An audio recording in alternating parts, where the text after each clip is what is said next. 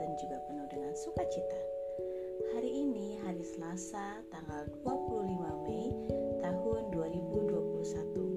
Kita akan memulai hari ini dengan membaca renungan pagi yang berjudul Ramah kepada siapa saja.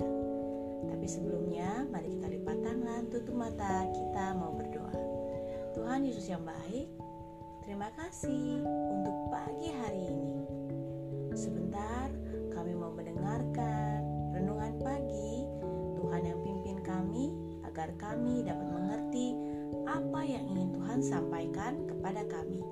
Dalam nama Tuhan Yesus Kristus kami berdoa dan mengucap syukur. Haleluya, amin. Nah, anak-anak I T U B I, Ibu Evelyn akan membacakan satu ayat yang diambil dari Lukas satu ayat empat puluh empat. Yang berbunyi, sebab sesungguhnya salammu sampai kepada telingaku, anak yang di dalam rahimku melonjak kegirangan. Terima kasih Ana, sudah mengantar kakek sampai ketemu rumah Pak Indra. Siapa namamu? Tanya kakek Sam setelah diantar sampai alamat yang dituju. Sama-sama kek, nama saya Johan. Rumah saya itu yang ada pohon mangganya, jawab Johan sambil menunjuk arah rumahnya. Rupanya ketika sedang bermain sama teman-temannya tadi, Johan melihat seorang kakek bingung mencari alamat rumah Pak Indra. Dengan ramah, Johan mengantar kakek itu untuk mencarikan alamat yang dituju.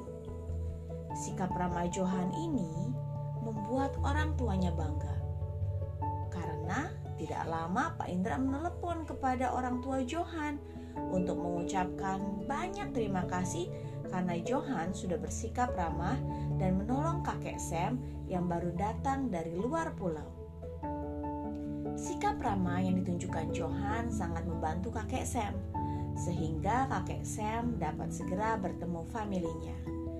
Nah, anak-anak I T U B I, teruslah bersikap ramah kepada siapa saja ya.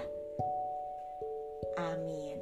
Nah, sekarang Ibu Evelyn mau membacakan satu ayat lagi yang diambil dari Efesus dua ayat tiga puluh dua a yang berbunyi, hendaklah kamu ramah seorang terhadap yang lain. Mari anak-anak I T U B I, kita lipat tangan, tutup mata, kita berdoa.